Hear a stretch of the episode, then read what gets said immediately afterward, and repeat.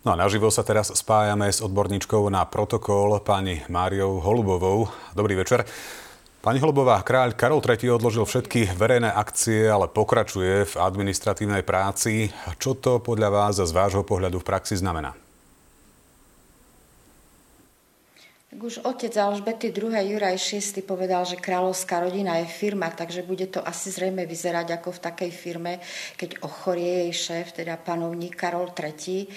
To znamená, že bude preberať tie základné informácie z medzinárodných vzťahov zahraničnej politiky. To sú tie povestné, také bordovo-vínové e, krabice, e, kde má tie dispozícii informácie.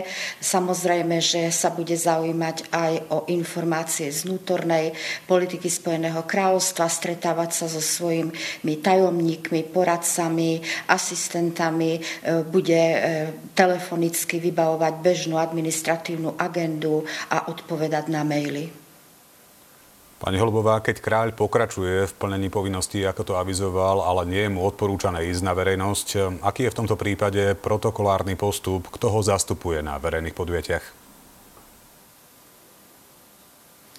Tak kráľovská rodina, podobne ako štátnici v iných štátoch, má dopredu Napríklad v prípade prezidentov dopredu je ten harmonogram e, pripravený na 9 mesiacov. Kráľovská rodina má takýto harmonogram pripravený na 12 mesiacov.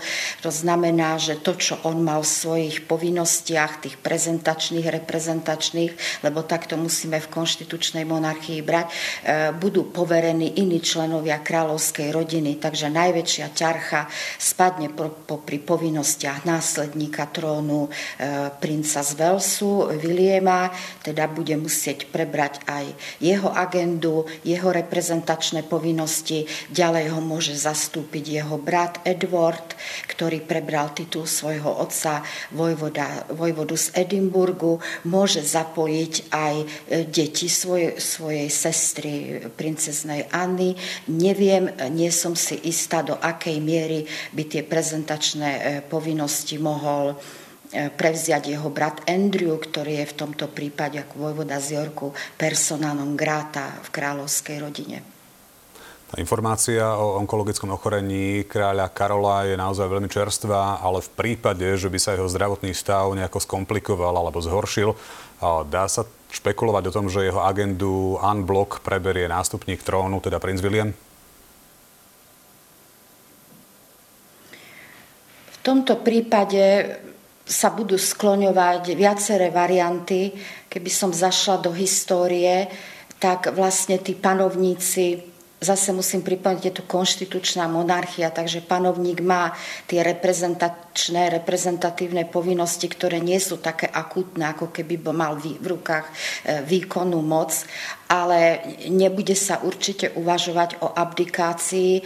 Tá je úplne v kráľovskej rodine nepripustná. Stalo sa to v histórii len raz, že abdikoval Eduard VIII a vlastne monarchia vtedy prekonávala obrovskú e, kataklizmu, ale stalo sa v histórii, že E, panovník e, Veľkej Británie Juraj III bol duševne, diagnostikovali mu duševnú chorobu a v tom prípade bol jeho syn, budúci Juraj IV, určený ako princ regent. To znamená, že Juraj III bol stále panovník a jeho syn vykonával funkciu princa regenta až do jeho smrti a potom nastúpil na trón ako Juraj IV. Môže sa to stať aj v tomto prípade, musím ale povedať, že o tom rozhodne parlament ste už spomínali, že je to z kategórie sci-fi, ale predsa len sa opýtam, tá monarchia sa posúva krokmi dopredu a ľudia vnímajú úplne inak.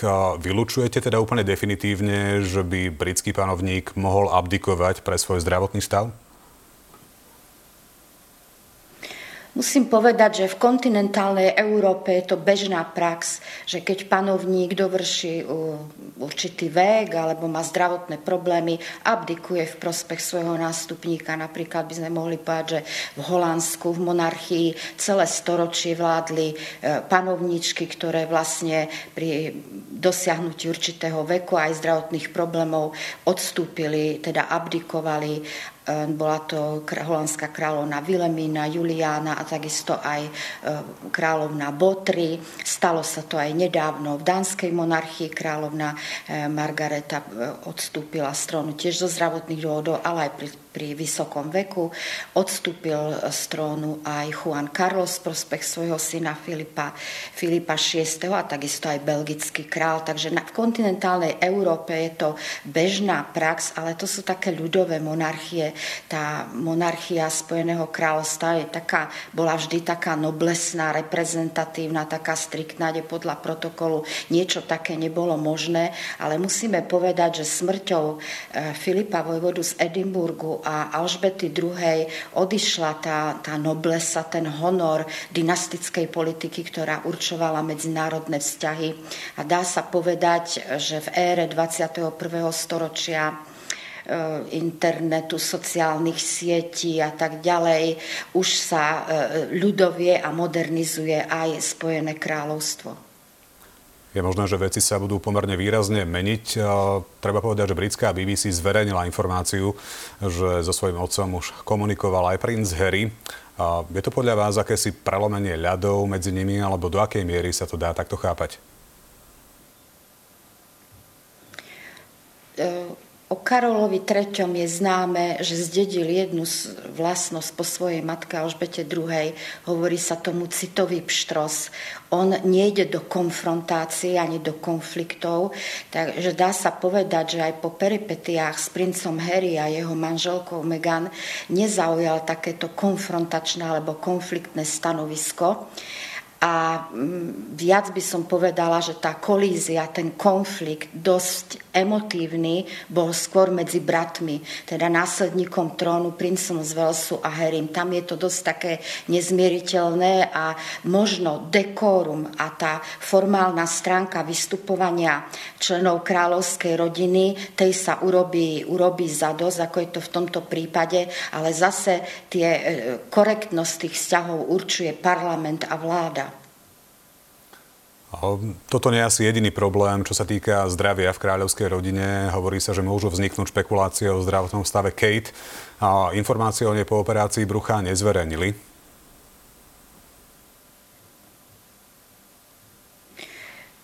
Je to, ja, ja som sama bola prekvapená, že kráľovská rodina E, tak e, hneď komentovala zdravotný stav, hospitalizáciu. S tým sme sa veľmi v minulosti nestretli. E, kráľovná Alžbeta II. bola takého konzervatívneho razenia a bola v nej aj tá noblesa, tá elegancia, že teda o takýchto veciach sa na verejnosti nehovorí o chorobách ale samozrejme, že svet sa posúva dopredu a možno, že aj na doporučenie PR a protokolu Buckinghamského paláca sa zverejnili tieto problémy v kráľovskej rodine e, bez ohľadu na to, ako to verejnosť príjme.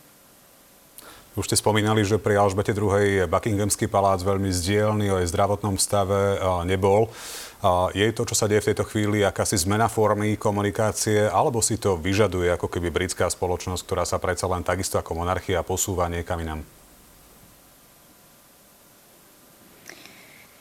E, súvisí to aj s tou, s tou noblesou a mm, kráľovna Alžbeta II naozaj disponovala veľmi dobrým, dobrým zdravím, takisto ako aj to zdravie mala jej manžel Filip Vojvoda z Edimburgu a dožili sa veľmi vysokého veku, ale e, jednoducho sa to nepatrilo. Viete, keď si zoberiete, že verejnosť hovorí o prostate panovníka, teda toho kráľa Karola III., tak ja si myslím, že verejnosť to niekedy príjma aj s takými zmiešanými pocitmi.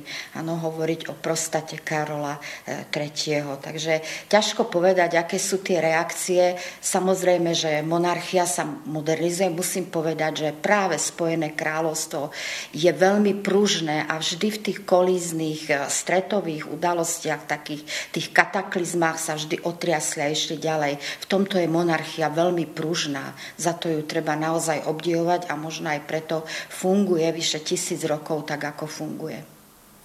Úplne posledná otázka, pani Holubová. Čo si myslíte, v akej forme a aké presné informácie bude môcť verejnosť dostať o či už chorobe, diagnóze alebo procese liečby britského panovníka. Budeme dostávať komplexné informácie alebo si Buckinghamský palác bude vyberať nejaké detaily?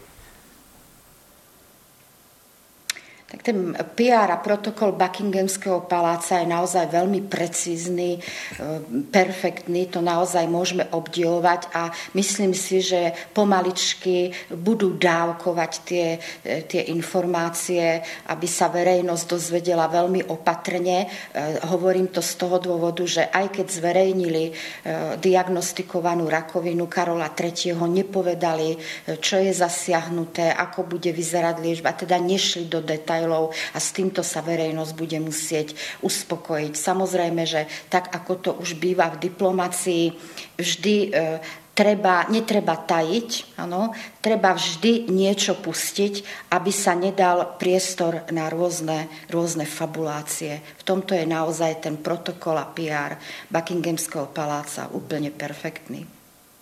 To bola Mária Holubová, odborníčka na protokol. Ďakujeme, že ste boli dnes večer s nami.